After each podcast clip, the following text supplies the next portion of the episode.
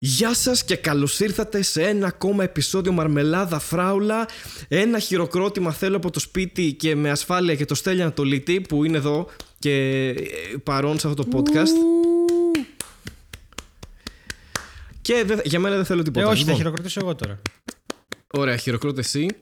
Ε, Βγαίνουμε στα μπαλκόνια και χειροκροτάμε. Ναι. ε, Επισόδιο νούμερο 46 μμμ. Είμαστε καλά. Και δεύτερο lockdown. Ναι, Αυτή είναι η φάση. Τέλεια.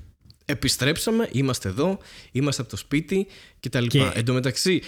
Ναι, πες, Όχι, πες, πες, συγγνώμη. είπες εν τω Ε, μεταξύ, ε, σε ε, παρακαλώ. ε, Ναι, εν τω μεταξύ δεν έχεις, ε, δεν έχεις ιδέα πόσες πατέντες είναι από τότε που γράφαμε. Θυμάστε τα παλιά χρόνια κάποια περίοδο που είχαμε αγοράσει κάτι μικρόφωνα και γράφαμε στον ίδιο χώρο κτλ.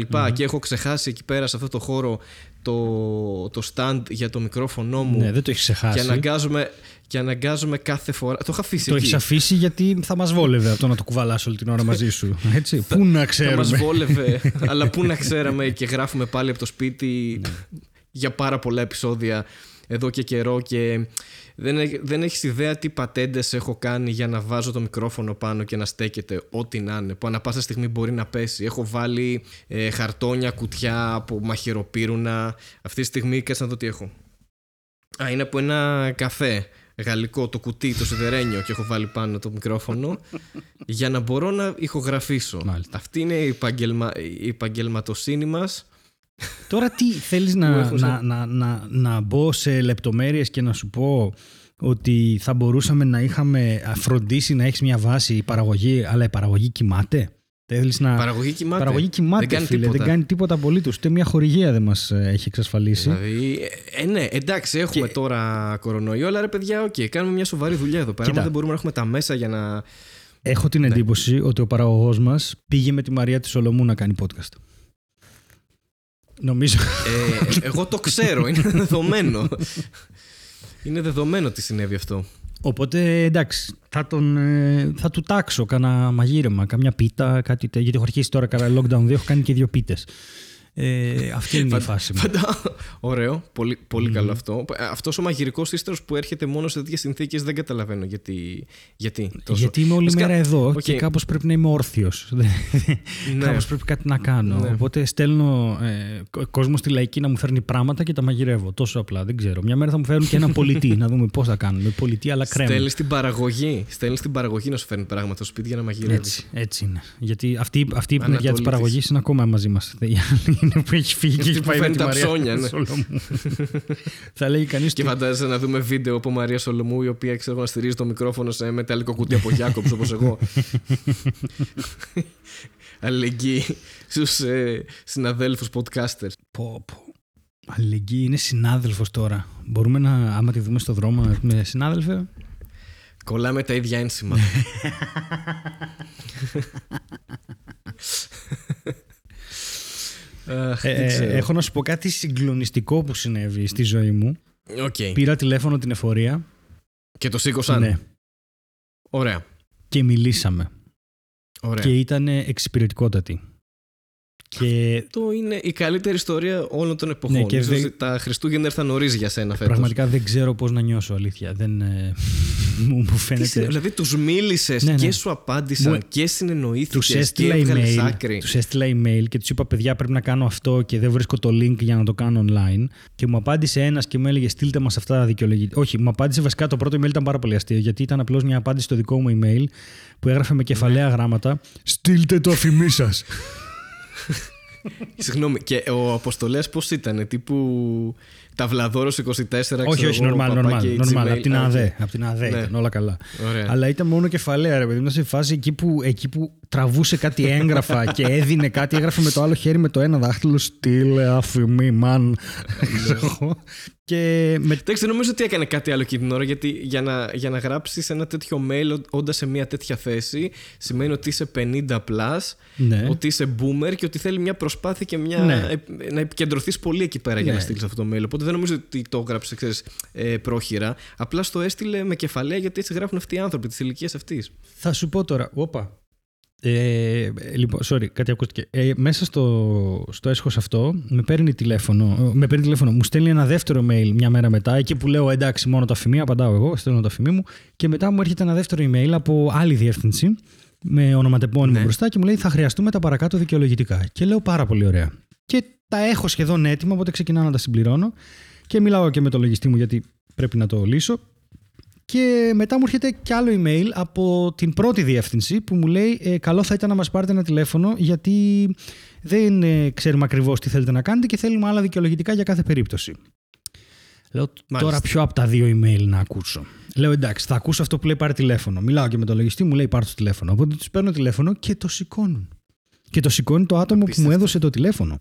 Δηλαδή έβαλε Αχα, υπογραφή στη οκ, διάθεσή δηλαδή- σας και λέω Γεια σας, η κυρία Τάδε. Μου λέει Εγώ είμαι ο Τάδε. Α, ωραία, μιλήσαμε και με email. Και μου λέει Γίνεται χαμός. Λέω Φαντάζομαι και πρέπει να γίνεται χαμός.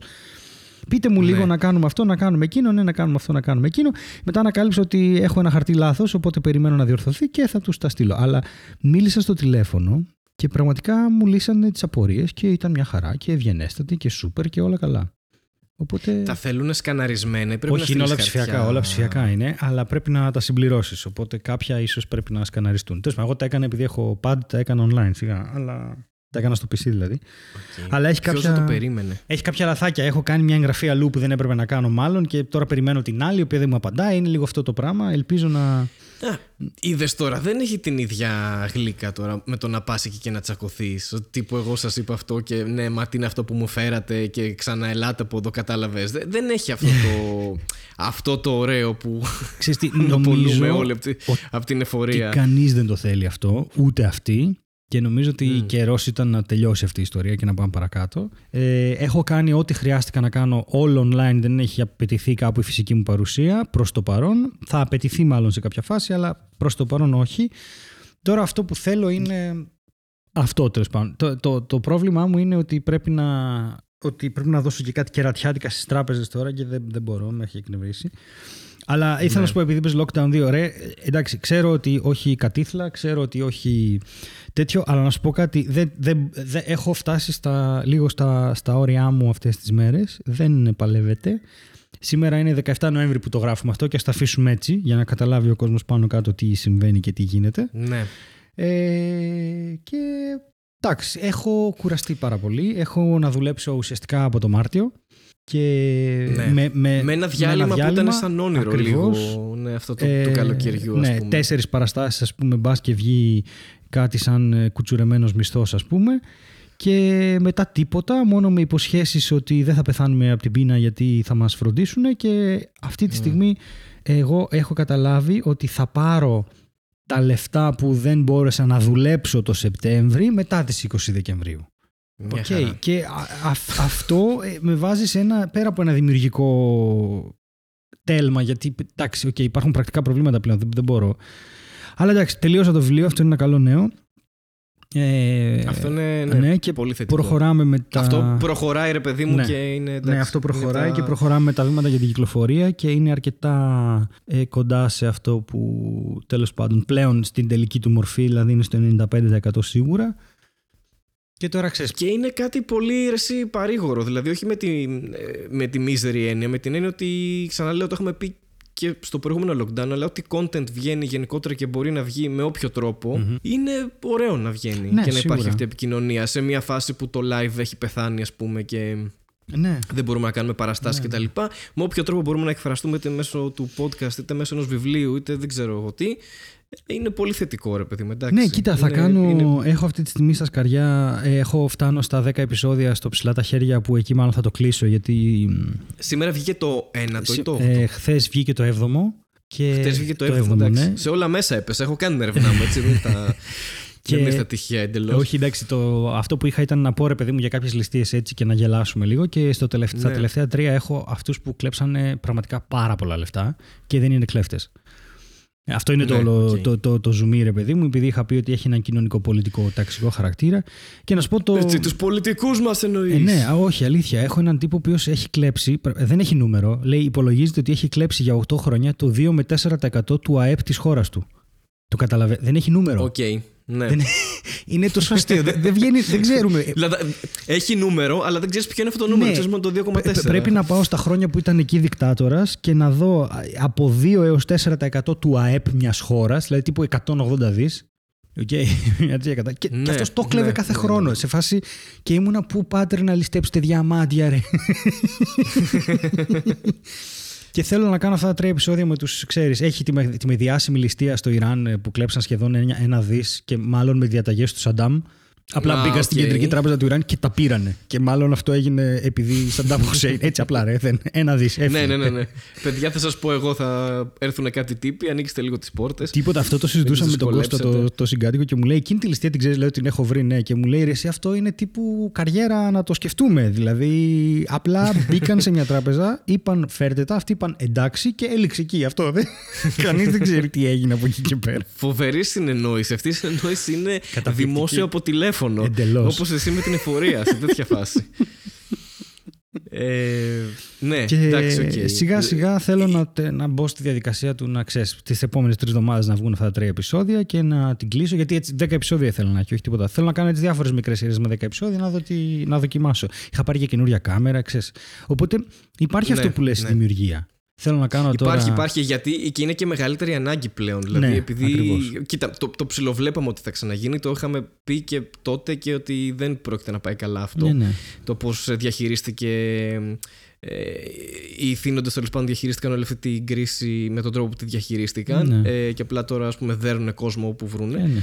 Ε, Όποιος κυκλοφορεί έξω θα φάει ξύλο, αυτή είναι η φάση. Ναι, ναι. Αλλά μ, κοίτα, ε, είναι, είναι πολύ βασικό και είναι και μεγάλη ανάγκη του, του να κάνεις κάτι πλέον σε αυτές τις συνθήκες γιατί βλέπεις ότι γρήγορα δεν πρόκειται να ξεμπλέξουμε. Εγώ το Ναι. μόνο παραγωγικό που έχω να κάνω πλέον σε ό,τι αφορά την κομμωδία ε, είναι αυτό το project στο κόκκινο Αχ, που πολύ ωραίο συμμετέχεις είναι. και εσύ. Ναι, πολύ ωραίο. Που κάνουμε, ε, δηλαδή, εγώ το, ε, στην αρχή όταν το άκουσα, λέω πω, πω θα είναι δύσκολο και είναι ραδιόφωνο και πώς θα κάνουμε πεντάλεπτα και δεν μπορείς να κάνεις ακριβώς πεντάλεπτο stand-up και τέλος πάντων. Αλλά μ, είναι κάτι πολύ δημιουργικό και κάτι που τέλος πάντων σε, σε κάνει να νιώθεις παραγωγικό, ρε παιδί μου, και να το τσεκάρετε. Είμαι και εγώ και ο Στέλιος και άλλοι καμιά εικοσαριά κομική που έχουμε κάποια πεντάλεπτα εκεί. Ε, στο κόκκινο 105,5 παίζει καθημερινά 10 παρα 5 νομίζω και 6 παρα 5 το απόγευμα. Και τέλος Στο πάντων, 1055 στην Αθήνα. Η υπόλοιπη SoundCloud ή online. Στο site του Ναι. στο κόκκινο. Ακριβώς. Εγώ αποφάσισα επειδή δεν έχω καθόλου κανάλι ενεργό να τα ανεβάζω Μπράβο. και εκεί τα πέντα λεπτά Μπράβο, και εγώ μάλλον. θα τα Ανέβασα ανεβάσω, το πρώτο κτλ. Και είναι, είναι λίγο ωραίο γιατί ξέρεις, δεν μπορεί να κάνει stand-up, αλλά ξέρεις ότι έχω να γράψω κάτι γιατί έχω να παίξω στο ραδιόφωνο, ας πούμε. Ναι. Οπότε αναγκαστικά έχεις ένα task που πρέπει να κάνεις και σε βοηθάει και, και στην ψυχολογία σου αυτό. Αλλά ότι κατά γενική ομολογία, ρε παιδί μου, ε, το δεύτερο lockdown το έχουν πάρει όλοι πολύ χειρότερα από το πρώτο. Καλά, εγώ Νομίζω σίγουρα, ότι εγώ από σίγουρα. εδώ και από εκεί, ό,τι, ό,τι γνωστούς έχω και φίλους κτλ. Είναι κάπως έτσι. Δηλαδή, Κοίτα, ε, προσ- προσπαθώ, ναι. είναι αυτό που λες, έχω, θα τελειώσει το ψηλά τα χέρια, θα συνεχίσω το non-verbalism που θέλω να το κάνω έτσι λίγο όμορφο και να έχει λίγο περισσότερο περιεχόμενο στο βίντεο που το κάνει δύσκολο, ε, που είναι μια σειρά στην οποία, ξέρεις, έχω σβήσει και τα σχόλια, δεν, δηλαδή δεν θέλω να είναι μια Ναι. συγκεκριμένου τύπου σειρά και μετά ε, δεν ξέρω τι άλλο δηλαδή μετά το non-verbalism. Θέλω να δω μήπως καταφέρω κάπως γιατί έπρεπε να κάτσω να μάθω αρκετά After Effects για να κάνω μια σειρά που λέγεται Thought Experiment που είναι έτσι πολύ αστεία στο μυαλό μου. Αλλά θα δούμε. Και μετά αυτό προσπαθώ... άρα μάλλον και όταν βγει θα είναι αστείο. Μακάρι, Στέλιο. μακάρι. Γιατί είσαι κωμικός. Τι είμαι; Είσαι κωμικός, να τα λέμε και αυτά. Είμαι, δεν ξέρω πλέον. Είσαι. ε, Αμάι. Και- Κανείς δεν ξέρει τι είναι πλέον. Ναι, πες. Και σκέφτομαι, τι- είχαμε μια τέτοια, κάναμε ένα project για το Μιλοκλέφτη, το οποίο θα το δείτε λογικά λίγο πριν τα Χριστούγεννα. Ε, και ήταν και ο Αλέξανδρος Ομαλιάς, ήταν και η Δήμητρα και η Νικη- η Νικητέα και είχαμε ένα γύρισμα, ρε παιδί μου. Τίποτα, αστιάκια. Και ήταν τόσο ωραίο να έχω να γράφω πάλι και να πάω και να τα παρουσιάσω έστω. Ξέρεις, αυτό ρε παιδί μου. Αλλά είχε φτάσει και η κατάσταση σε μια, δεν ξέρω, σε μια... Ε, Εσύ πήγα να παίξω στο Άργος και είχα 17 άτομα, εντάξει. Δηλαδή, ο κόσμος δεν έβγαινε. Δεν... Ε, είναι δύσκολα. Ήταν είναι δύσκολα. και φοβόμουν πάρα πολύ ότι θα φτάσουμε σε ένα σημείο που θα μας πούνε ότι παιδιά, εμείς ανοιχτά είμαστε. Ε, ατομική σας ευθύνη να Όποιος πάτε να θέλει παίξετε. έρχεται, ας ναι, πούμε, αυτό. ναι. Και θα πήγαινα εγώ με 5.000 κρούσματα να κάνω παράσταση. Που δεν θα έκανα. Γιατί η ατομική μου ευθύνη λέει όχι. Προτιμώ να πεινάσω, ξέρω εγώ. Δεν θα φέρω κόσμο στο θέατρο με Ναι. τα μέσα μαζικής μεταφοράς έτσι όπως είναι κτλ. Δεν θα γινότανε. Ναι, αυτή τη στιγμή είναι πάρα πολύ δύσκολο να Ναι. γίνει έτσι πώ ήρθαν Ε, τα ναι. πράγματα. Οπότε ναι, είτε μας επιτρεπόταν είτε όχι. Και εγώ, δηλαδή, ήδη με τις παραστάσεις των Ορφαία ήμασταν λίγο ζορισμένοι. Αν και η μία που έγινε, έγινε με μεγάλη επιτυχία και Ναι. πολύ safe και, και με όλα τα μέτρα και όλα ok, αλλά τώρα όταν δυσκολεύει η κατάσταση και ψυχολογικά είναι δύσκολο όταν, σκοτώνε, όταν σκοτώνεται, όταν πεθαίνει τόσος κόσμος κάθε μέρα, Ε, ρε ναι, παιδί ρε. μου, να, Πάμε κι εμείς και κάνουμε τους καραγκιόζε, να- ας πούμε. Εντάξει, να ναι. κάνεις αστεία στη σκηνή. Είναι λίγο. ναι. Αν και χρειάζεται και αυτό βέβαια. Καλά, δεν, είναι δεν ότι- είπαμε. Κάνουμε τα αστεία μας, κάνουμε τα βίντεο μας, τα κάνουμε όλα. Η ζωή συνεχίζεται. Μπορούμε και ταυτόχρονα να πονάμε και να δουλεύουμε. Δεν, ε, αυτό Αυτό, η βασική, η βασική διαφορά ε, εμάς ως κομική με κάποιον που κάνει δουλειά γραφείου και δουλεύει από το σπίτι είναι ότι δεν μπορείς να είσαι παραγωγικός στο ίδιο. Γιατί η δουλειά σου είναι να παίζεις σε κόσμο. Οπότε Ναι, ένα κομμάτι αναγκαστικά μεγάλο της πρέπει να δουλειάς. βρεις άλλους τρόπους. Και όταν βρίσκεις κάποιον άλλο τρόπο να είσαι παραγωγικός σε ό,τι αφορά την κομμωδία, είναι, σε βοηθάει τέλος πάντων και εσένα να την παλέψεις μέσα σε αυτή την κατάσταση που Ναι. ε, θεωρητικά δεν έχει νόημα να κάνεις τίποτα, ας πούμε. Δεν, δεν- δεν έχεις Όχι, εντάξει. στόχους. Είναι... Δεν έχεις. Ε, ναι. Γι' αυτό και ξεκίνησα και τα live stream με λίγο κιθάρα και θα βάλω και games και τέτοια. Γιατί Μπράβο, ναι. μπαίνει ο κόσμος μέσα και τα λέμε και λέμε χαζά και λέμε βλακίες και τα τέτοια. Και εγώ τώρα ήταν λίγο άβολο το πρώτο γιατί δεν ξέρω πώς τα κάνω ακόμα. Τώρα μαθαίνω και βγάζω τον ήχο και όλα αυτά. Οκ, να μπεις στο Twitch του Matt Heafy, των Trivium. Ναι, ναι, που το το κάνει βλέπω. πάρα πολύ καιρό τώρα και το έχει άπειρο εξοπλισμό. Ναι. Ε, κάνει διασκευές, παίζει δικά του κομμάτια. Γουστάρει κόσμος μπαίνει και του πετάει λουλούδια. Δεν ξέρω τι συμβαίνει. αλλά, Χαμός ρε, ε, κάνει είναι- 3 με 4 ώρες streaming την ημέρα ο τύπος. Εντάξει, χέσαμε. Ε, είναι πολύ δύσκολο να το κάνω αυτό, αλλά. Καλά, εντάξει, αλλά με αυτό ασχολείται. Είναι Ναι, ναι, ναι. 100% μουσικός, δεν είναι 150 πράγματα όπως εσύ. Ε, εντάξει, anyway, δεν είναι και πατέρας, είναι και. Πώς το λένε, κάνει και μια πρακτική. Κάνει μα- γιόγκα και μια πολεμική τέχνη μαζί, νομίζω. Οπότε γενικά έχει ο άνθρωπος. ναι, ναι. να... Ε, και έμαθα Όχι, ότι. έχει πολλά. Απλά λέω στο, στο Twitch αυτό κάνει. Δηλαδή παίζει κιθάρα. Αυτό, Ναι, αυτό είναι κάνει και θεός, ζωή του, θεός. Εγώ και, επαγγελματικά. πολύ, και το είδα και που έπαιξε live όλο το album το καινούριο. Μόνος Οκ. του και θεός. Ε, μακάρι, μακάρι. Θέλει, ο εξοπλισμός του είναι πανάκριβος και τον ζηλεύω, αλλά θα δούμε. Πάντως. Λοιπόν, και αυτό να τσεκάρετε πώ θέλει Ανατολίτη. Θα κάνει live streams ε, στο Twitch με κιθάρα. Εγώ στο πρώτο δεν μπήκα γιατί έγραφα, αλλά από εδώ και πέρα θα, θα είμαι και εγώ Ναι, εκεί να. θα- θα παίξουμε να και τον κανένα πειράζω. game, θα δούμε τι Θα θα το πειράζω γίνει. στις χορδές. Ε, Ναι, ωραία, ετοιμάζουμε ωραία. και ένα live Πλάκα stream θα τώρα, έχεις. δεν ξέρω αν θα είναι αυτή την άλλη εβδομάδα, δεν ξέρω αν θα το κάνουμε κάθε εβδομάδα, με Πασπάτη και Γιάννη από το Legit Gaming GR και Στέλιο, Στέλιο Θοδωρόπουλο, κακός χαμός, στο οποίο ε, πραγματικά Οκ. θα εκραγεί το Ωραία. σύμπαν. Επίσης, κάτι άλλο μέσα στην καραντίνα, αν βαριέστε, αφού τα πιάσαμε. Παναγιώτης Κούδας, ηλίθιο παιχνίδι. Ε, που Ναι. είναι πλέον είναι Έγινε live το stream. πρώτο επεισόδιο ήδη. Ναι, ε. ναι. και έχει καλεσμένους κομικούς, οπότε είναι ένα δύο ώρο full βλακεία και μαλάκυνσης. Και επίσης υπάρχει και το. Θα κάνουμε και κάποια μαθήματα με τη House of Improv online. Ε, κάποια σεμινάρια, όποιος θέλει, όποιος ενδιαφέρεται για, τη- για αυτό το σχεδιασμό ή για οτιδήποτε έχει σχέση το σεμινάριο. Και αυτό δεν έχω και. Α, και ετοιμάζω, ξέρεις τι ετοιμάζω τώρα και θέλω, και θέλω να σε βάλω guest άμα θες. Ε, Ναι. Θέλω να κάνω, θυμάσαι που έκανα πέρυσι την, προηγούμε- πέρυσι την προηγούμενη καραντίνα, καλά μοιάζει τώρα 20 χρόνια πριν, το Singularity Cosmos. ναι. ε, θέλω να κάνω ένα Το θυμάμαι και το άκουσα και μου άρεσε και πάρα πολύ. Χαίρομαι. Και... Θέλω να κάνω ένα ίδιο project, αλλά στα ελληνικά, με thriller. Α, οκ. Και... εγώ τι θα κάνω. Φωνή. Κάνεις έναν από τους Α, χαρακτήρες. φωνή. Ωραία, ωραία, ωραία. οκ. Και θα δω τώρα πώς θα γίνει. Αλλά ε, Μέσα. προσπαθώ να γράψω την ιστορία. Θε- Θέλω πολύ να έχεις ένα guest εκεί και θα, θα είναι, νομίζω θα είναι Και πολύ. θα ωραίο. κάνω μία φωνή που. Καλά, Ξέρεις, εννοείται, κάτι θα τέτοιο κάνεις για τον ρομπότ. κακό. Αλλά αυτή είναι η φωνή του κακού που έκανες. Θα σα σκοτώσω όλους, παλιωμαλάκε! και, και το κείμενο θα είναι τίποτα, ρε χάλια. θα το γράψω εγώ. Θα είναι τύπου. Θα πάρω το όπλο μου και θα το χρησιμοποιήσω εναντίον σας. Φαντάσου να είσαι στο δάσος μόνος. Audition tape. Audition. Μόνος στο δάσος. Μυστικό audition Πώς tape θα του πήγα και Χάρη κακός. Καρδόν. Δηλαδή, έχω, ναι, ναι, έχω μια ιδέα να το, να το πάω κάπως έτσι. Το κακός είναι αυτός. Λοιπόν, ε, άμα δεν είστε καλά, παιδιά. Γελάω όλος Καλά μαλάκα, κάνεις γιατί μπάκα. εγώ ό,τι και να λες Δεν είμαι κόβει καλά, το δεν ήχος και δεν ακούω. Θα το ακούσω μετά. Α, ωραία, ωραία, οκ, οκ. οκ. Την ηχογράφηση. Λοιπόν, παιδιά, γυρίστε όλοι μπροστά σας. Μην μιλάτε το ένας στον άλλον, οι σαΐτσε κομμένες.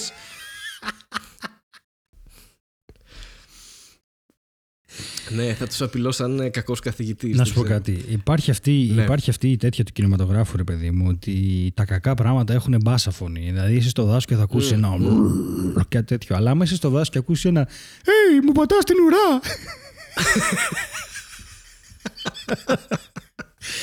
Μπορεί να γυρίσεις να Ναι, πει είναι ένα. πιο τρομακτικό, Ξέρω εγώ, πιστεύω. sorry, αλλά να γυρίσεις εκείνη την ώρα, ξέρω εγώ, ένας δράκος και να σου πει ρε φίλε. Δεν είναι λίγο, Είναι- λίγο τρομακτικό. Ε, Είναι, μα είναι τρομακτικό. Γιατί τρομάζει σε δύο επίπεδα. Πρώτον, γιατί υπάρχει ένας δράκος εκεί και δεύτερον, γιατί μιλάει Γι' αυτό. έτσι. Δηλαδή δεν το περίμενε ποτέ. Σου έρχονται δύο εγκεφαλικά πανωτά. Benedict Το ένα πίσω Cumberbatch απ' να το παίζει άλλο. τον Σμάγκου και αειδίε. Φέρτε χάρη Νταρζάνο. Χάρτη. Φέρτε χάρτη Νταρζάνο να Χάρτη. κάνει. Φέρτε «Ε, είμαι ένας χάρτη δράκος». Ταρζάνο, Να μάθετε λίγο μπαλίτσα. Μια επανάσταση στο voice acting. Τέλειο. Πες μου ένα χαρακτήρα και θα σου κάνω φωνή. Ε, Ορίστε, πες μου ένα χαρακτήρα λοιπόν, που θα θες. βάλουμε έναν, ε, έναν ε, καθηγητή μαθηματικών ο οποίος δολοφονεί τα θύματα του με μυρογνωμόνιο. Ωραία, ωραία. Αυτός ακούγεται κάπως έτσι. Λοιπόν. Ε, Είσαι έτοιμος; Πάρα πολύ. Γεια σας παιδιά. Τι κάνετε; Στο σημερινό μας μάθημα το σημερινό μας μάθημα έχει να κάνει με την ε, μέτρηση των γωνιών. Ε, οι γωνίες όπως όλοι ξέρουμε και έχουμε στο σπίτι μας ε, αποτελούνται από δύο γραμμές και έτσι δύο γραμμές μας κάνουν μια γωνία. Ε, με συγχωρείτε τώρα πάω λίγο τουαλέτα γιατί έχω μια άλλη δουλειά. και μετά πάει εκεί και σκοτώνει και ξαναγυρνάει. Αυτή Με αίμα στο η προ- κεφάλι, ωραία. ξέρω και τέτοια. Θα- αν όμως το έκανες ε, με την άλλη φωνή θα ήταν ε, τύπου ξέρω εγώ Παιδιά, έχετε δει τις γωνίες που έχουν τα έπιπλα; Δεν είναι πολύ ωραίο όταν σκοντάφτετε και ανοίγετε το κεφάλι σας και πεθαίνετε. Σκοντάφτετε. Σκοτ... Σκοντάφτηκα. Γεια σας παιδιά! Σκοντάφτηκα, σκοντάφτηκα, ναι. Είναι παθητική φωνή. Μη σκοντάφτεσαι. Πρώτο πρόσωπο και απόλυτα επικίνδυνο. Λοιπόν, ε, ωραία. Η, η βλακεία, από ό,τι καταλαβαίνετε, δεν έχει φύγει ποτέ. Είναι εδώ, είναι παρούσα. Ε, Ταρούσα. ξε- Ταρούσα. παρούσα.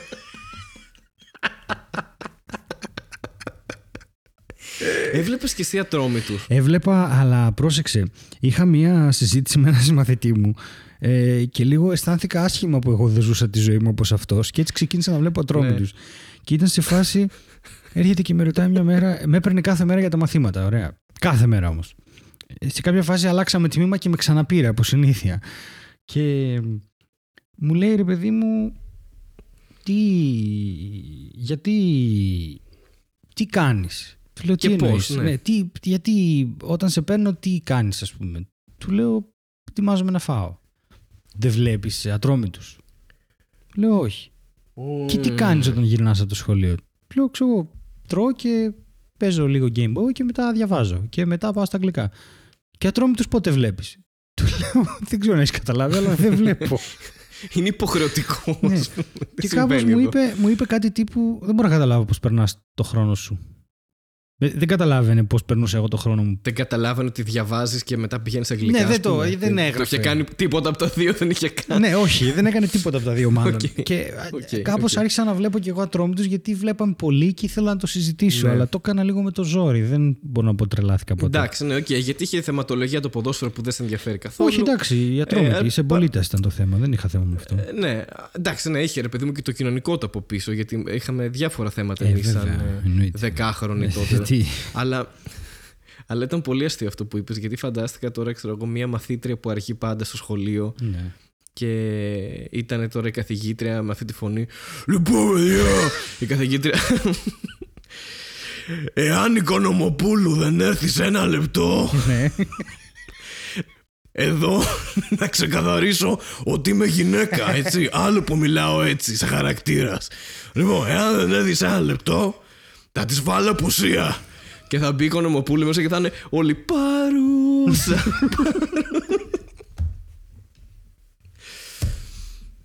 Και εσύ φταίς για όλα αυτά που σκέφτεται το δικό μου κεφάλι, να ξέρεις. Ο Μαλάκα δεν είσαι καλά. Δεν είσαι, έχεις σοβαρό πρόβλημα. Ε, Εκτός από σοβαρό πρόβλημα που θα έχω με το λαιμό μου σε λίγο με τις μαλακίες που κάνω. Ε, παιδιά.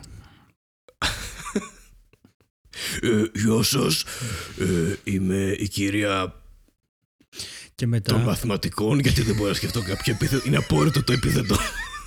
Μαθηματικό. Έχω πολλές πληροφορίες για τον προηγούμενο μαθηματικό που σκοτώνει με το μυρογνωμόνι. και δεν μπορώ να πω πάρα πολλά πράγματα. Αυτό που ξέρω όμως είναι ένα, τα μαθηματικά και δύο, πόσους ανθρώπους έχεις σκοτώσει ο προηγούμενος καθηγητής. Φαντάζεσαι όταν μαθευτείς ότι ο μαθηματικός δολοφονούσε να είναι ξέρω πας στα καφενεία και να λένε το περιμένατε και να λένε όχι ο Τάσος μετρημένος άνθρωπος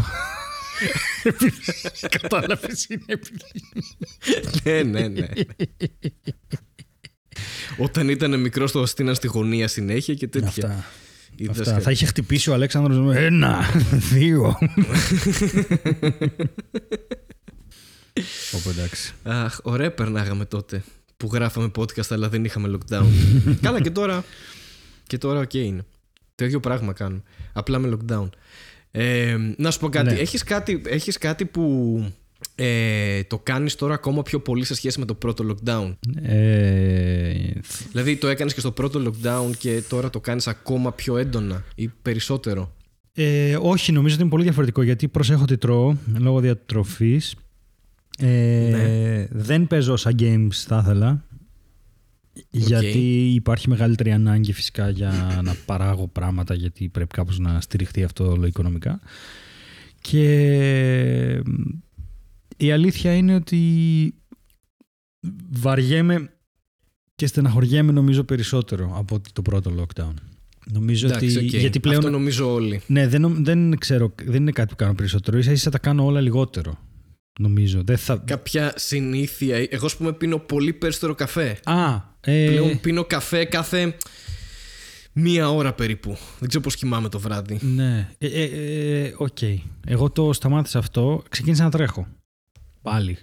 Α, οκ. Ναι. Οπότε αυτό το κάνω σίγουρα περισσότερο. Εγώ το κάνω σίγουρα λιγότερο. Ναι. Καλά, ούτε την προηγούμενη φορά είχα βγει για να τρέξω. Αλλά τώρα επίσης δεν Την βγαίνει. προηγούμενη φορά έβγαινα για να Οπότε μάλλον περπατάω. τα ίδια Απλά θέλω. τώρα αυτό μετά τις 9 που είναι τόσο ηλίθιο με έχει γαμήσει γιατί ξυπνάω το πρωί και πρέπει στην ουσία να βγω. Γιατί θα κοιμηθώ 3-4. Αυτό είναι το ωράριο. Οκ, Ναι, όντως, οπότε αυτό θα, είναι θα τραγικό. ξυπνήσω 11-12 και κάπου εκεί θα κάνω τον καφέ μου και τα λοιπά και μόλις έχω φάει δεν μπορώ να βγω εκεί να περπατήσω. Πρέπει να, ξέρεις, πρέπει να ξυπνήσω και να βγω για τρέξιμο ή κάτι τέτοιο. Πρέπει να βγεις για τρέξιμο κατευθείαν μετά να ναι, γυρίσεις και να κάνεις αυτή, τα υπόλοιπα, δεν, δεν ναι, μπορώ να το συνήθως. κάνω αυτό σε αυτή τη φάση, αλλά αυτό το με εκνευρίζει. Εντάξει, οκ. Εγώ κάποια στιγμή ξεκίνησα λίγο να κάνω γυμναστική στο σπίτι, αλλά μετά το παράτησα και αυτό. Ναι, όχι, εγώ πρέπει να. Μετά από δύο μέρες, τρεις. Α, το πήγες καλά. Το πήγες ναι. πολύ καλά. Δεν, δεν, δεν άντεξε πολύ. Κοίτα, όμως τώρα μετά την πρώτη εβδομάδα lockdown βρίσκομαι σε μια πιο. Δηλαδή, θες μια εβδομάδα να το συνειδητοποιήσεις. Δηλαδή, Ναι. οι πρώτες δύο μέρες ένιωθα σαν να ήταν 20 μέρες. Τώρα το συνηθίζεις κάπως η αλήθεια είναι. Η δεύτερη εβδομάδα είναι λίγο καλύτερη από την πρώτη. Ναι. Παρότι είναι ένα χάλι, αλλά. Τέλος πάντων, εντάξει, οκ, θα το βρούμε, θα το βρούμε. Εδώ θα είμαστε, θα κάνουμε επεισόδια, θα σας κάνουμε παρέα από τις 9 μέχρι τις 11. Ε, ραδιοφωνικός παραγωγός Ναι. Περίμενε τώρα να βρούμε φωνή Ραδιοφωνικός παραγωγός Που τον έχει πατήσει ελέφαντας ναι. Πού τον πάτησε; Στο πόδι Α. Δε- Τι εννοείς στο κεφάλι Ε, δεν ξέρω, δεν. ε, Που τον έχει πατήσει ελέφαντας στο λογικό κήπο ε, Βγάζει 800 ευρώ το μήνα ναι. Ε, Οδηγεί Honda Civic το 94 Ναι. Και. Τίποτα, Κενό. Ε, λοιπόν, Θέλω να ψάξω να δω αν το 94 βγήκε Honda Civic. Ναι, και εγώ ήθελα να το κάνω αυτό. Αλλά είμαι λίγο, έχω λίγο δύσκολο setup εδώ, όπως έχω στήσει το μικρόφωνο με το Jacobs τον καφέ, το μεταλλικό και το, Όχι, έχει βγει. και το Έχει βγει, πληκτρολόγιο εντάξει. και δεν μπορώ να πατάω. Έχει βγει. Έχει βγει. Έχει βγει, το βλέπω μπροστά μου. Ήταν και VTEC κινητήρας και έχω δει εδώ, ρε, να σου πω τώρα, αγορά μεταχειρισμένο. Έτσι. Πρώτο πρώτο, 1800 ευρώ, Μάρτιος του 94, 1300 κυβικά 75 άλογα. Του δίνει το Civic, καταλάβαινε. Μόνο 232.000 χιλιόμετρα. Στα Γαμό. συν ηλεκτρικά Οκ. παράθυρα. Νομίζω. Τέλειο. Ότι... Ε, για 94 νομίζω ήταν μια χαρά. Καλό είναι, ναι. Καλό είναι. Μη σου πω και για, και για τώρα, και για 2024. Πάντως δεν έχουν αυτό αλλάξει πολλά. που ε, είχε, είχα. Ο, καλά, μιλούσα, είχα πάει τέλος πάντων για ε, γεύμα Χριστουγεννιάτικο. Με είχαν καλέσει κάτι καθηγητές μου στο πανεπιστήμιο γιατί ιστορίε, Ναι. τέλος πάντων δεν έχει σημασία. Και πει- ήμασταν εκεί με τους διδάκτορες και όλα αυτά και ψιλογνωριζόμασταν και τα λέγαμε αυτά. Και κάτι λέγαμε για. Αυτοί είχαν κάνει Αγγλία κάποια χρόνια. Και πάρα πολύ καλοί άνθρωποι, γαμάτι. Και έλεγε τέλος πάντων. Ε, και τι, και όταν ήμασταν Αγγλία, σιγά ένα αυτοκινητάκι θα το γυρίσει όλο. Και λέω, τι αυτοκινητάκι Αγγλία. Και μου λέει, Πώς Α, οδηγείτε εκεί; δεν είναι, λέει, τίποτα. 300 λίρες. Λέω, Τι; λέει, τίποτα, ρε. Πήγαινε σε μια μάντρα, είχε 500 λίρες, το έπαιρνες, το πετούσε μετά. Δεν σε ενδιέφερε. Δηλαδή, πιο πολύ σε συνέφερε να αγοράσεις ένα μικρό παρά να νοικιασούμενε και το αυτοκινητάκι.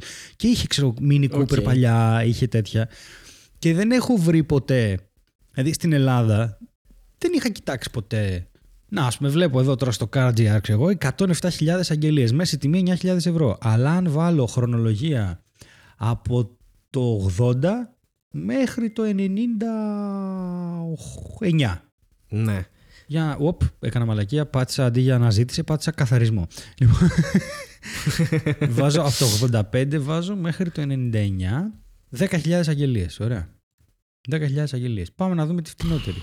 Για να δούμε χάρη, αν αύριο θέλουμε να ζήσουμε ως σαν τρελοί και να βρούμε έξω και να, και να αγοράσουμε ένα αυτοκινητάκι και να ταξιδέψουμε μόνοι μας, πόσα λεφτά Ναι. θα χρειάζεται να δώσουμε; Έλα ντε. Εγώ νομίζω ότι θα δώσουμε περίπου 500 ευρώ. 500 ευρώ, ωραία. Πάω στα φτηνά Ναι. πρώτα.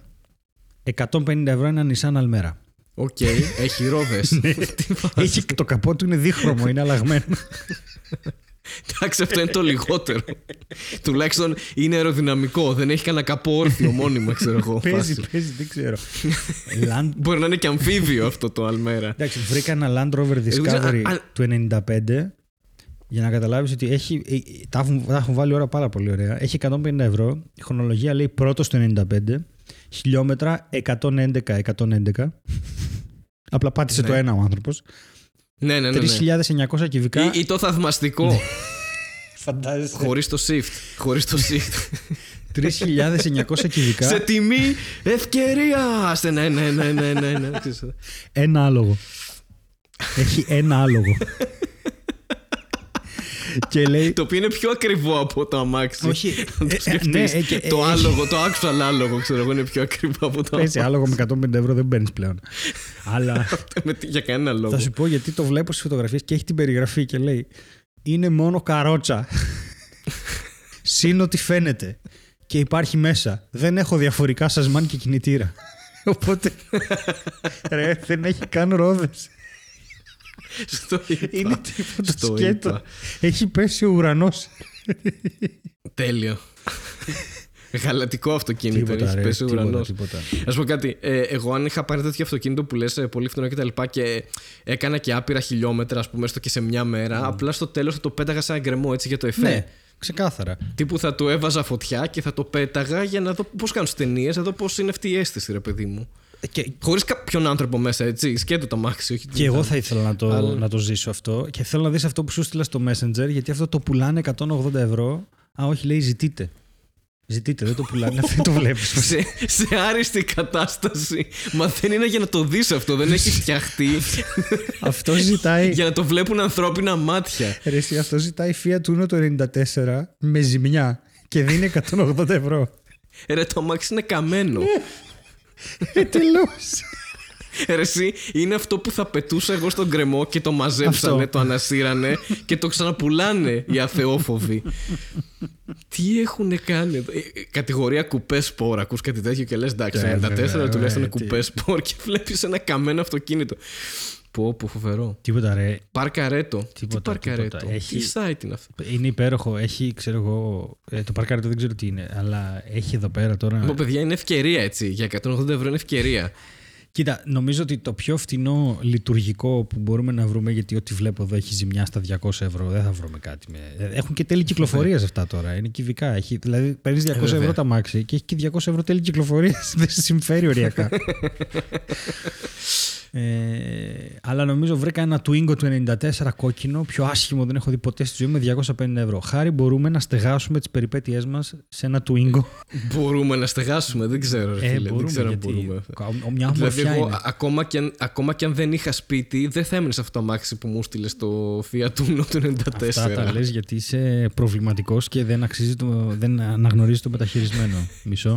Καταρχάς. Να μου στείλεις. Κάτσε γιατί έχουμε παρένεση παρέμβαση.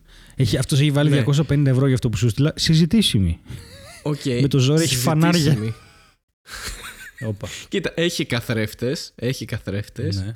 ε, βλέπω ότι ο μπροστά προφυλακτήρας οριακά στέκεται. Δηλαδή μετά τα 30 χιλιόμετρα μάλλον φεύγει. Ναι, ναι. Είναι Όχι, το που το βάζεις. Είναι αφαιρούμενος. εκεί μόνο για ένα λόγο. Όταν βρέχει, να το βάζεις να, βρέ... να μην βρέχεις.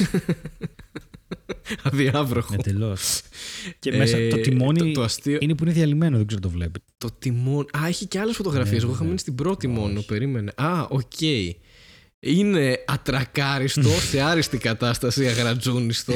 Αυτό έχει και ρόδες, δηλαδή τι άλλο θέλετε από τη δεξιά πλευρά; Είναι λες και το έχει περάσει από τέσσερις τοίχους σερί κάθε μέρα που το ξεπάρκα.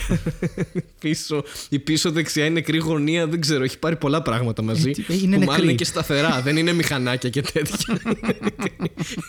Κολόνες, Δηλαδή, κάδους. αν, αν ο μαθηματικός εδώ το είχε δει αυτό, θα λέγε Είναι μια νεκρή γωνία αυτό το πράγμα. Όντως δεν έχει τιμόνι, αλλά βλέπω ότι μέσα έχει μια φραπεδιέρα δώρο, Που μάλλον δουλεύει με το ρεύμα του, της μπαταρίας εδώ. Έχει, τι είναι αυτό, φραπεδιέρα δεν είναι; Τι έχει Αυτό, πάνω. άκουσε, αυτό όντως είναι φραπεδιέρα. Σου στέλνω και αυτό που μας έστειλαν εδώ για να σχολιάσουμε.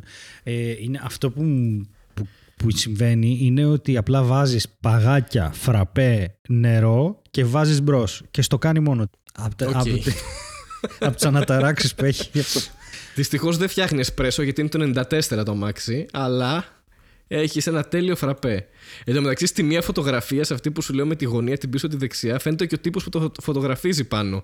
Ε, αντικατοπτρίζεται στο τζάμι. Μμμ, Έτσι είναι. Τέλειος. Τέλειο. Ε, Λοιπόν. Παρένθεση, στο προηγούμενο στο καμένο που πουλάνε 180 ευρώ, που εντάξει, ε, καλύτερα, ζητάνε. ας πούμε δεν ξέρω. Και Να, να το πάρουμε Το λίγο ζητάνε, δεν το επιχειρηματικά. πουλάνε. Εντάξει, αν εσύ έχεις τζάκι okay, και θες να πάρεις ξύλα, πιστεύω ότι το- η, η μάζα αυτού του αυτοκινήτου σου φτάνει για ένα χειμώνα, ας πούμε, σε σχέση με, ένα, με ένα τόνο ξύλα, ας Δεν πούμε. Σου καίγονται. κάνει αυτό να το πάρεις, να το κόψεις κομμάτι-κομμάτι, Δεν λίγο μπορείς. ρόδα, λίγο πόρτα, λίγο τέτοια και να το βάλει στο τζάκι σου Δεν για να μπορείς ζεσταίνεσαι. να κάψεις τα μέταλλα. Γιατί 180 ευρώ Κοίτα, δεν μπορείς να κάψεις τα μέταλλα, κοίτα. οκ. Αυτό, Αυτό είναι κάτι που μου λες τώρα, έτσι. δηλαδή, έχουμε, έχουμε κάνει τόσες συζητήσεις. Είσαι χημικός και, και μου λες μετά από τόσα επεισόδια, έχουμε φτάσει στο 46 επεισόδιο, μου λες μόλις τώρα ότι δεν καίγονται τα μέταλλα. Δηλαδή, αν είμαστε σοβαροί. Εν τω λίγο. μεταξύ με αγνοείς κάθε φορά που σου λέω ότι αυτό στα αμάξια τα ζητάει, δεν τα πουλάει. Θέλει ένα τέτοιο. Δε- δε- δεν το άκουσα. Θέλει ένα καμένο. Ποτέ. δεν ξέρω γιατί. Εν τω μεταξύ, αν πας στη δεύτερη φωτογραφία, έχει ένα Fiat Uno που έχει μέσα μια αγελάδα, το είδες. Άλλαξε λίγο, σε παρακαλώ. Έχει μια αγελάδα που έχει καρτέλα στο αυτί και έχει άχυρο κάτω σανό και σου λέει και τέτοιο θέλω. με την αγελάδα. Τι είδες.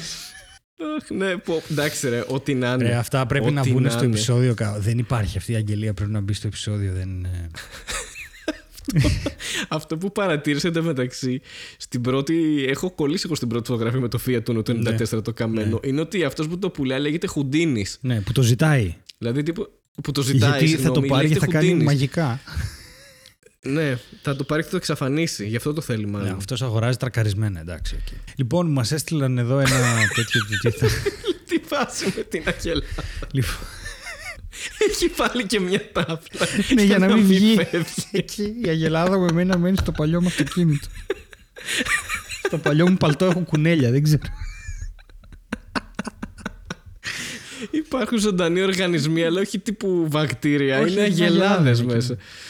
Λοιπόν, έχει Ω, μπει στο τέλειο. group αγγελίες του Facebook ένα Rolls Royce Silver Shadow μοντέλο του 77, πρώτο χέρι άριστο, 19.000 ευρώ και λέει κυκλοφόρησε καινούριο στην Ελλάδα από τον πρώτο του ιδιοκτήτη του 77, έχει διανύσει μόνο 91.000 χιλιόμετρα και βρίσκεται σε άριστη λειτουργική κατάσταση. Ε, θα κυκλοφορεί με πινακίδες ιστορικού οχήματος, θα απαντηθούν μόνο σοβαρές προτάσεις. Οπότε αυτό είναι το όχημα που βλέπει η Βέρα για μας. Οκ. και να κυκλοφορούμε με αυτό και να κάνουμε παραστάσεις. Θα ταίριαζε αυτό Ναι, αυτό μπορείς να το κυκλοφορείς κάθε Κυριακή. σε εμάς. νομίζω. Κάθε Κυριακή, μία φορά το χρόνο όμως. Ε, δεν ξέρω, κάποιες Κυριακές το χρόνο νομίζω. Κάθε μπορείς. Κυ- ε, Ναι. Δεν ξέρω, μπορείς. Καταρχάς, τι καίει αυτό; Αυτό πρέπει να καίει η κυροζήνη. Θα κάνουμε λέει παραστάσεις μόνο την Κυριακή, θα αράζουμε μια εβδομάδα για να, καίμε, να τρώμε αυτά που βγάλαμε. Και, μετά Και θα... ό,τι βγάζουμε θα το δίνουμε Αυτό- σε κυροζήνη για, το, για την Ακριβώς. Rolls Royce. Αυτό σίγουρα καίει τα κέρατά του. Σίγουρα. Πρέπει να είναι αυτή η φιλοσοφία του 70 που έβγαζαν κινητήρες 5.000 κυβικά 12 άλογα. αυτό, ναι. Εντάξει. Θες να. Και θα πάρουμε και την αγελάδα από το άλλο. Να τη βάλουμε πίσω έτσι χωρίς λόγο. Κάτσε να τσεκάρω. Μισό, μισό. Ε, Θέλω μια Rolls Royce με αγελάδα, αν γίνεται. Silver Shadow, μισό λεπτό, 1977. Πρέπει να το βρούμε. Μια Rolls Royce με αγελάδα. Λοιπόν, ε, ε, Φαντάζεσαι αυτό να, το, να πας σε ένα καφέ το πρωί να παραγγείλεις και να πεις Θέλω μια Rolls Royce με αγελάδα. Να δω τι θα σου απαντήσουν, ας πούμε. δεν ξέρω πλέον. Λοιπόν, κοίταξε. Και να φέρει το εσπρέσο μέτριο. Να Ναι, σου και πω, πες. έχουν παραχθεί 30.057 τέτοια οχήματα από το 1965 μέχρι το 1980 και Α, πολύ λίγα. πάρα πολύ λίγα ε, και αυτή η έκδοση που βλέπουμε εμείς έχει έναν V8 κινητήρα με 6.750 κυβικά. Τίποτα. Ναι. Και ζυγίζει 2 τόνους. Οριακά μας μεταφέρει αυτό το πράγμα. Ε, και θα σου πω αμέσως τώρα έχει, ε, περίμενε γιατί έχει, ε, πρέπει να βρω το, έλα μην- αν είναι δυνατόν, πρέπει να βρω τα, τα άλογα. Γιατί ξέρω εγώ είναι, α 220 άλογα, μα 6.000 κυβικά για 220 άλογα. OK, OK. Ε, όχι. Έχει κάτι γκολφάκια ας πούμε που το κάνουν σκο... Ότι αυτός ήταν ο λόγος που είπαμε Όχι, δεν θα το πάρουμε Ε, ναι, αυτό ποτέ. εντάξει τώρα, μια Rolls Royce και εσύ είναι όμορφα. Δηλαδή, εγώ θα ήθελα να οδηγήσω μια φορά να δω πώς είναι. Εντάξει, και εγώ θα ήθελα να οδηγήσω διάφορα αυτοκίνητα και αγελάδες. Καλά, εννοείται. δεν... εννοείται. Όχι να το έχω όμως, δεν συμφέρει να το έχεις στην κατοχή σου. Αυτό το έχουμε πει ποτέ στο podcast για την Αγελάδα. Με ένα φίλο μου από το, από το Πανεπιστήμιο που είχαν πάει μια βόλτα τέλος πάντων. Ζουν στην Κατερίνη και είχαν πάει μια βόλτα στο. Κάπου πάνω στο βουνό να βγάλουν φωτογραφίες και τέτοια. Και σε κάποια φάση του σταματάει ένα κοπάδι από αγελάδες. Γιατί και τι είναι ο βοσκός, δεν ξέρω τι. Περνάνε πρόβατα, αγελάδες τέτοια και έρχεται μια αγελάδα ακριβώς δίπλα, Ναι. ανοιχτά παράθυρα καλοκαίρι. Τον βλέπει εκεί με τη μηχανή, βάζει το κεφάλι μέσα στο αμάξι και κάνει. «Μμμ», και φεύγει. σε φάση τους μάλωσε που είναι εκεί. Ε, κάτι δεν τη χτύπαγε σωστά, μάλλον. Εντάξει. Δίκιο έχει η αγελάδα. Εγώ είμαι με την αγελάδα πάντω. Ωχ, Θεέ μου. Ωραία, αφού φτάσαμε μέχρι εδώ, πάμε να πιάσουμε τους, ε, τους κύουρους. Πάμε να πιάσουμε τους κύρου, ναι. Πάμε στα περίεργα άρθρα. πάμε, ναι. Λοιπόν, έχουμε εδώ ένα φαινόμενο, χάρη μου. Ένα σοβαρό φαινόμενο. Στέλιο. Ε, Ναι. Και έχουμε και κάποιες μετρήσεις. Δηλαδή αυτό το φαινόμενο ε, θα σου πω έχουν μετρήσει από το Memorial Day της Αμερικής, στην Αμερική το έχουν μετρήσει, από το Memorial Day που είναι η τελευταία μέρα του Μαΐου μέχρι τις 31 Αυγούστου του 2013 άρα 30 Μαΐου μέχρι 31 Αυγούστου τουλάχιστον 50 διακοπές ρεύματος. Ωραία. Σε 24 πολιτείες της Αμερικής. Ε, Ωραία. Αυτά τα λένε POCBS. Pogs.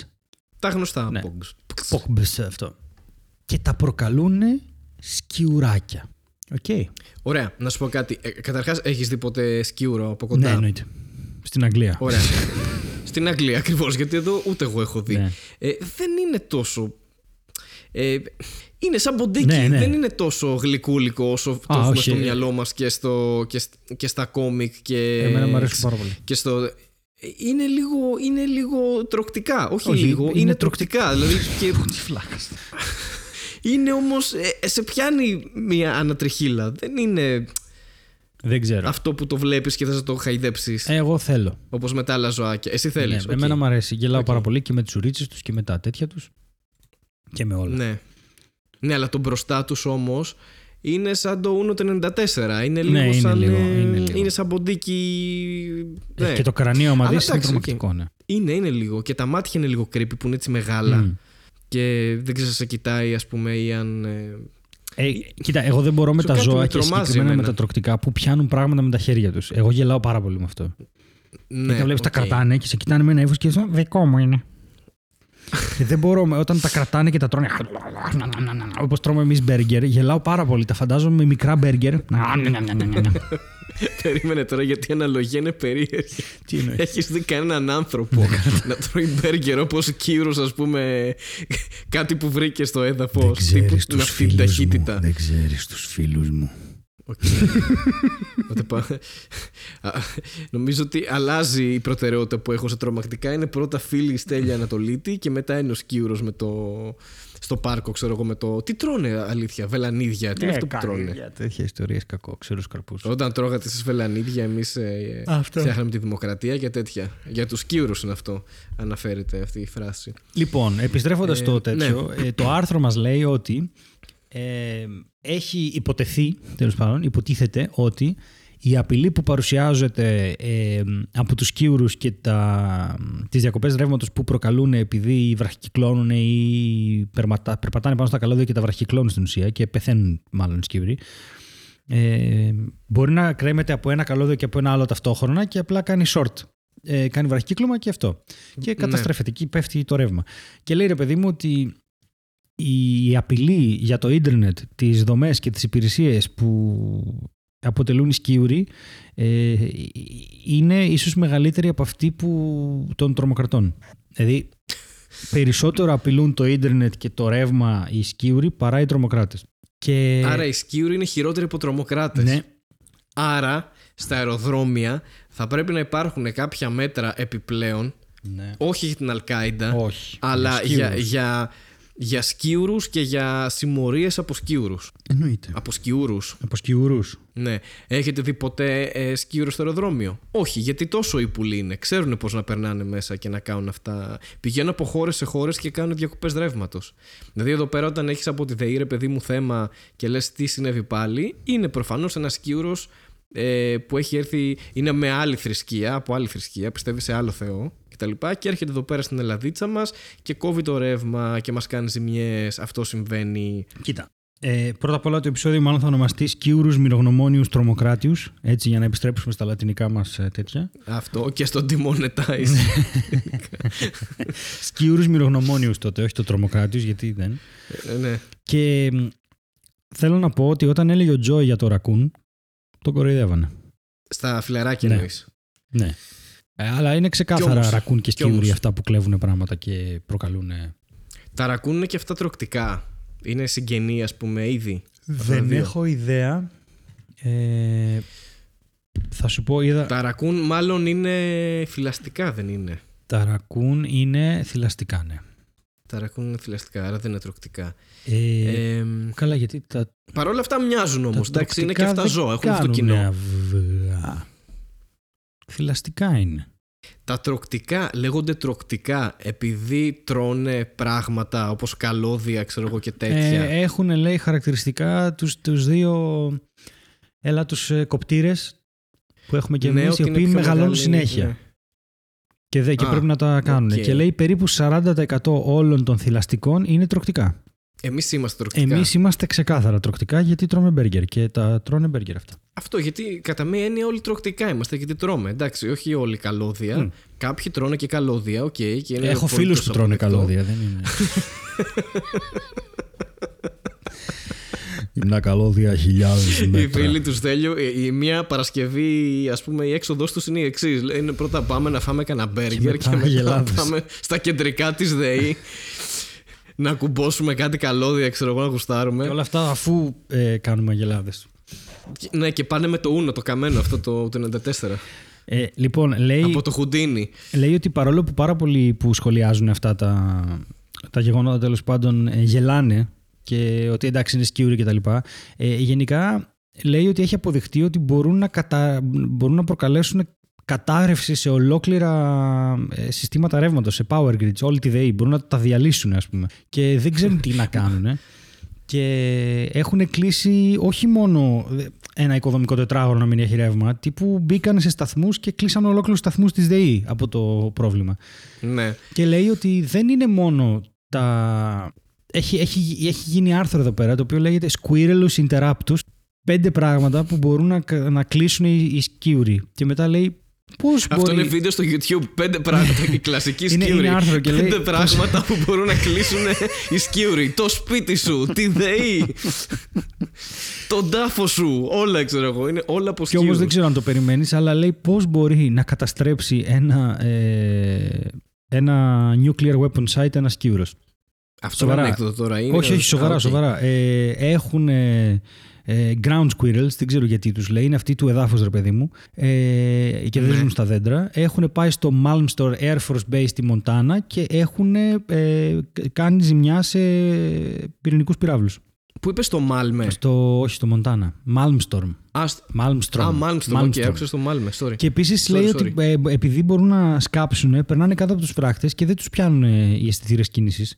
Ε, αυτά κάνουν. Και επίσης. Γιατί στα αεροπλάνα τους πιάνουν, νομίζεις; Ε, όχι, βέβαια. Γι' αυτό. Ταξιδεύουν λε- από κάτω, ταξιδεύουν από κάτω. Είναι ύπουλοι. Λες να τα περνάμε όλα αυτά γιατί κάποιοι άνθρωποι μετέφεραν σκιούρους και κατέστρεψαν χώρες και να είναι όλα τα υπόλοιπα μια τεράστια συνωμοσία όπως με τα περιστέρια. Κοίτα, μα λέγεται ότι ο επόμενος μεγάλος πόλεμος δεν θα είναι τώρα με κουμπιά και λέιζερ και με πυρηνικές ε, κεφαλές και τέτοια. Μμμ. Θα είναι με σκίουρους. Έχουν πει, δηλαδή, έχουν γίνει προβλέψεις. άμα διαβάσεις Παίσιο, θα καταλάβεις γιατί λέει μέσα πολύ συγκεκριμένα ότι η επόμενη, ο τρίτος παγκόσμιος, ας πούμε, θα γίνει με σκίουρους. Μάλιστα. Και, να, και, και θα ήθελα λίγο να προσέχουμε τι λέμε γιατί την προηγούμενη φορά που είπαμε ότι ε, θα σβήσουν όλα το 20 ήρθε, ήρθε ο κορονοϊός Ήρθαμε πολύ κοντά. και το ποστάρουν συνέχεια αυτό σε stories και ήρθαμε πολύ κοντά γιατί έχουν κλείσει όλα το 20 ε, εάν γίνει πόλεμος μες σκύρους το 2022 δεν ξέρετε ότι θα είμαστε Το είπε ο Χάρης αποκλειστικά πρώτος. υπεύθυνοι το παίρνω πάνω μου, αλήθεια. Sorry αν δίνω ιδέες, αλλά φαντάζεσαι τώρα να βρεθούμε σε μια παγκόσμια κατάσταση που πετάει μία χώρα στην άλλη σκιούρου. Κάτσε, περίμενε. Για δείξε. Παρέμβαση με φωτογραφία. Έχουμε παρέμβαση, Παρέμβαση με φωτογραφία. φωτογραφία, οκ. Ο Χριστός και η Παναγία. Τι έχουν κάνει; Ηλίας Φουντούλης και Πάρης Δρούπος εκπομπή αύριο. Η διχοτόμηση της χαίτης που φοράν περούκες. Ο Ηλίας έχει ξανθά μαλλιά. Είναι ό,τι χειρότερο έχω δει. ρε. Και φτάσαμε στο σημείο όπου η ενότητα της εκπομπής ονομάζεται Netflix Corner. Είναι αγαπημένη ενότητα του μαθηματικού με το, δολοφόνου με το μοιρογνωμόνιο που λέγαμε πιο πριν. Γιατί είναι corner, δεν ξέρω αν Ναι, ναι. ήταν σαφές Ναι. αυτό αρκετά. Οκ, ωραία. Ε, έχουμε μαζί μας ε, και τη Βέρα για αυτό το section της εκπομπής και σήμερα θα συζητήσουμε... Ου, ου, ου. Και σήμερα θα συζητήσουμε για μια εξαιρετική ταινία στο Netflix που έχουμε δει και οι τρεις μας η οποία είναι το The Trial of the Chicago 7 Yay. Την οποία την πρότεινες εσύ. την οποία την πρότεινα εγώ ή εσύ; Νομίζω εσύ. Είμαστε το ίδιο άτομο, δεν έχεις Δεν ξέρω, σημασία. είμαστε όντως το ίδιο άτομο. Πρότεινε εσύ που είσαι στο κεφάλι του Στέλιου, άρα ο Στέλιο. Που, άρα ναι, οκ. Είμαστε, είμαστε καλυμμένοι ό,τι και να πούμε βασικά. Και νομικά και ποινικά και ε, είμαστε οκ. Μπορούμε να προχωρήσουμε στην ανάλυση της ταινίας άμα θέλετε. Σας άρεσε, δεν σας άρεσε, σας φάνηκαν πολύ 7. Ε, στην ουσία ήταν... και η 7 ήταν υπέροχη. Είχε και ένα 8ο bonus που δικαζόταν. Ναι. Ε, ωραία. Πρώτον, ε, full spoiler. Όποιος δεν θέλει αυτή τη στιγμή να ακούσει spoiler, ας δει πρώτα την ταινία και μετά ας μας ε, κάνει, ας επιστρέψει σε εμάς. Μπράβο. Ε, εγώ εντυπωσιάστηκα. Ήταν ίσως η πρώτη φορά που οι διάλογοι του Σόρκιν που είναι έτσι πληθωρικοί και τα λοιπά τέριαζαν, κούμποναν απόλυτα και ήταν ρε παιδί μου δεν ξέρω, εμένα εγώ ένιωσα να εκνευρίζομαι ε, όσο την έβλεπα. Ναι, εκνευρίσεσαι. Ναι, με εκνεύριζε. Ήταν τόσο πιστικό αυτό που έβλεπα που με εκνεύριζε. Νόμιζα ότι έβλεπα ντοκιμαντέρ μετά από ένα σημείο. Μα είχε και κάποιες σκηνές που ήταν όντως από εκείνη τη φάση, νομίζω. Ε, actual σκηνές. Μμ. Από το ξύλο και από αυτά και από τα επεισόδια. Ε, δεν ξέρω, και εμένα μου άρεσε πάρα πολύ. Ήταν μια πολύ ωραία. Έτσι, μια ευχάριστη έκπληξη γιατί είχα και καιρό να δω κάτι καλό στο Netflix. Ε, Ισχύει αυτό. ε, Αυτή ήταν. δεν ήξερα τα γεγονότα αυτά καθ' αυτά, αλλά ήταν πολύ ενδιαφέρουσα πολιτικά αυτή η ταινία. Αυτό που προοριζόταν για θεατρική παράσταση. Α, ναι. Α, από ό,τι οκ. διάβασα εγώ μετά. Και ε, νομίζω δεν ξέρω πώς πήραν την απόφαση να το κάνουν, να το γυρίσουν ταινία, αλλά προέκυψε και COVID και τελικά το έδωσαν στο Netflix.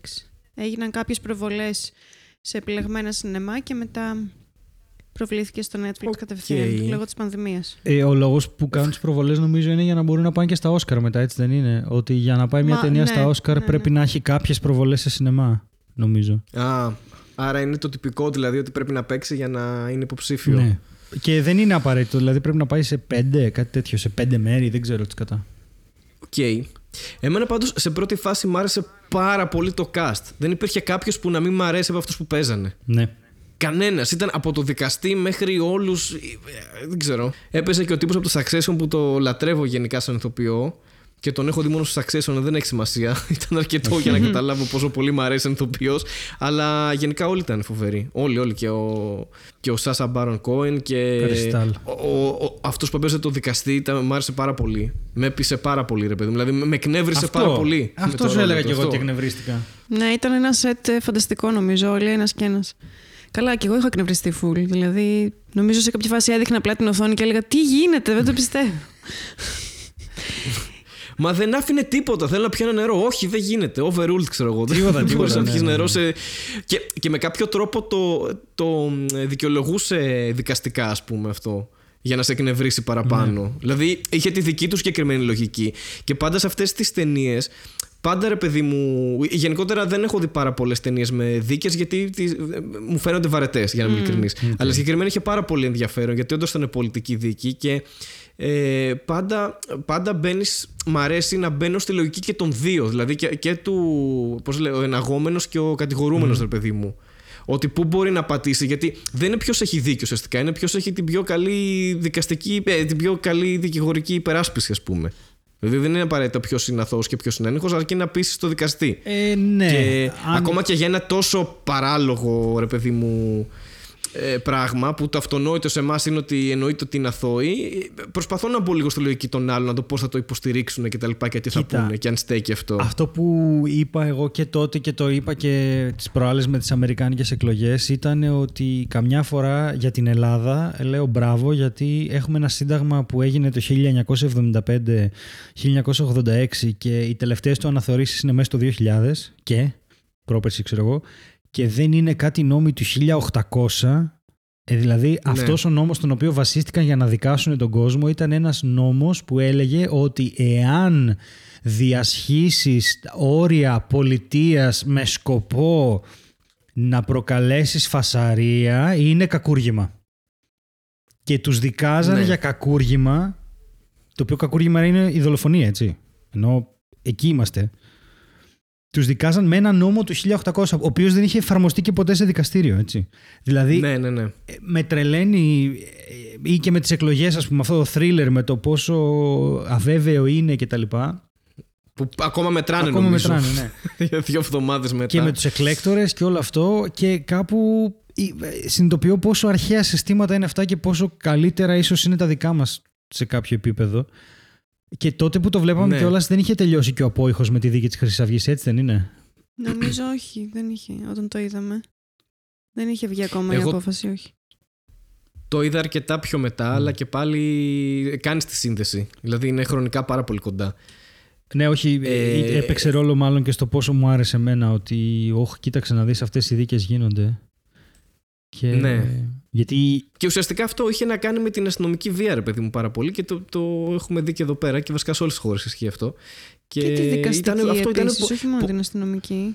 Δικαστική στα εξουσία, όχι βία απαραίτητα. Ναι, ναι, ναι. ναι. Και, καλά, ασκήθηκε και βία στο και συγκεκριμένο διάκριση. δικαστήριο. Ναι, υπήρχε και βία, όντως. Κάτι το οποίο μου φαινόταν απίστευτο. Δεν, Μμμ. μπορώ, δεν μπορώ να πιστέψω ακόμη δηλαδή ότι μπορεί να συμβεί κάτι τέτοιο μέσα σε αίθουσα δικαστηρίου. Έλα ρε Βέρα, αυτό ήταν μαύρος. Ναι, ισχύει. ήταν μαύρος το 69, ξέρω εγώ. Εντάξει, τι άλλο ήθελε. που τελικά στην ουσία ο, ο μόνος που ουσιαστικά δεν δικαιώθηκε σε κανένα επίπεδο ήταν ε, ο Μαύρος. Μμ. Ναι. Ναι. Γιατί δεν τον άφησε καν να έχει δικηγόρο ουσιαστικά. Ξεκίνησε τη δίκη για πόσες μέρες, για πόσους μήνες έτσι, χωρίς να έχει περάσπιση και ενώ μπορούσε να πει αυτό που έγινε στο τέλο. Στο τέλος. Σε κάποιο σημείο ότι ξέρεις, οκ, δέχομαι την ένσταση ότι ξέρω εγώ δεν έχει περάσπιση, οπότε θα δικαστεί σε κάποια άλλη Όχι φάση. ότι ας οι πούμε. άλλοι δικαιώθηκαν, γιατί οι άλλοι στη φυλακή κατέληξαν τελικά. Ναι, ναι, κατέληξε. Πέντε Αλλά- χρόνια μετά Πέντε χρόνια δικαιώθηκε. φάγανε κάτι τέτοιο. ναι. Αυτό, πέντε χρόνια μετά. Αλλά Ήταν- είσαι μαύρος τελείωσε, δεν υπάρχει δίκαιη δίκη για Ναι, σένα ναι, εξ αρχής. Φοβερό. Ε, ε, ήταν πάρα πολύ δυνατές οι σκηνές ε, βίας που είχε και με την Που αστυνομία. ήταν αληθινές, έτσι. Και αυτή. Πολλές από αυτές Πού; ήταν αληθινές. Ναι, ναι, ναι. ναι, ναι. Και, και αυτή με το, με το στήλο που έγινε με, το, με τον τύπο με τα γυαλιά. Τώρα δεν έχουμε πει από Το την φίλο αρχή του ότι, Χέιντεν. ε, η ιστορία σε γενικές γραμμές, για να μην την πούμε όλοι, ότι ε, στην ουσία είναι μία ε, διαμαρτυρία στη συγκέντρωση το, του Δημοκρατικού Κόμματος τον Αύγουστο του 1968. Απαγορεύονταν οι, συ- οι συναθρήσεις, δεν θυμάμαι αν ήταν συναθρήσεις ή διαμαρτυρίες γενικότερα. Αλήθεια, δεν μου θυμίζει κάτι αυτό. Ε, όχι, εντάξει, μην τα παραλέω, όχι συναθρήσεις νομίζω, απλά απαγορευόταν... Η διαδήλωση, ναι, να νομίζω, διαδηλώσεις. Και παρόλα αυτά μαζεύτηκαν να διαδηλώσουν στη συγκέντρωση των Δημοκρατικών και εκεί έγιναν τα γεγονότα αυτά. Γι' αυτά τα γεγονότα μιλάμε και γι' αυτά δικάστηκαν. Ότι ε, έκαναν, εμ, πώς το λένε, προκάλεσαν ας πούμε εξε, εξεγέρσεις με τη στάση τους. Ε, Ναι. ε, μαζεύτηκαν στο συνέδριο των Δημοκρατικών, το μεγαλύτερο συνέδριο των Δημοκρατικών, να διαμαρτυρηθούν για τον πόλεμο στο Βιετνάμ και να τον Ναι, σταματήσουν. γιατί είχαν αρχίσει να κάνουν recruiting κόσμο, ξέρω εγώ, Ναι. ανάλογα με το πότε είχε γενέθλια, ας πούμε. Ναι, Ότι ήταν, φτάσει, άμα ε, έχεις γεννηθεί τον randomizer. Ιούνιο Ναι, του, ναι, ναι. που- του 45, πηγαίνεις κατευθείαν στο Βιετνάμ. Ναι, αυτό για είναι κάποιο για λόγο. την, για την Αμερική που έχει τέτοιου είδους στρατό και όχι σαν το δικό μας. Είναι τραγικό γιατί εμείς έχουμε επιστράτευση και τέλος. Επιστράτευση 1, 2, 3 μέχρι που φτάνει. Ε, δηλαδή ξέρεις ότι νομίζω το ένα όταν γίνει επιστράτευση τον ένα σε εμάς είναι απλά πάνε όσοι έχουν πάρει. Νομίζω, ποιο είναι το, πρά- το άσπρο χαρτάκι ή το ροζ, αυτό που σου δίνουν όταν απολυθείς. Το, το, λευκό, λευκό. Αλλά νομίζω ότι αυτό ούτως ή άλλως γίνεται σε αυτές τις χώρες γιατί ε, είναι πληθυσμιακό το θέμα. Ναι. Το υποχρεωτική στράτευση από το έχουμε μισθοφόρους μόνο όπως είναι η Αμερική.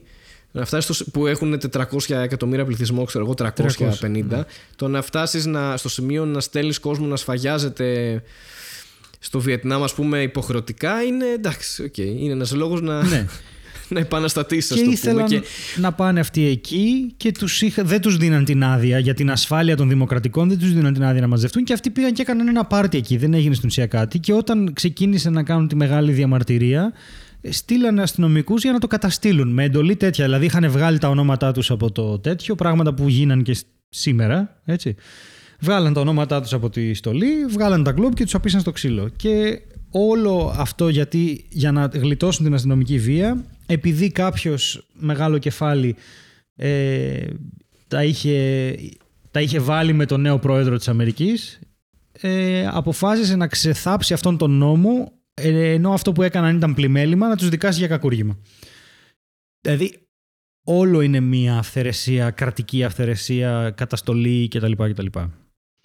Ναι, και ήταν όλοι. βαλ- Δηλαδή, το σημείο που είχαν βρει, ρε παιδί μου, ότι okay, είχαν υπολογίσει ότι οι ένορκοι 6 και 11, ξέρω εγώ, είναι μαζί μας και πήγαν επίτηδες και τους βγάλαν.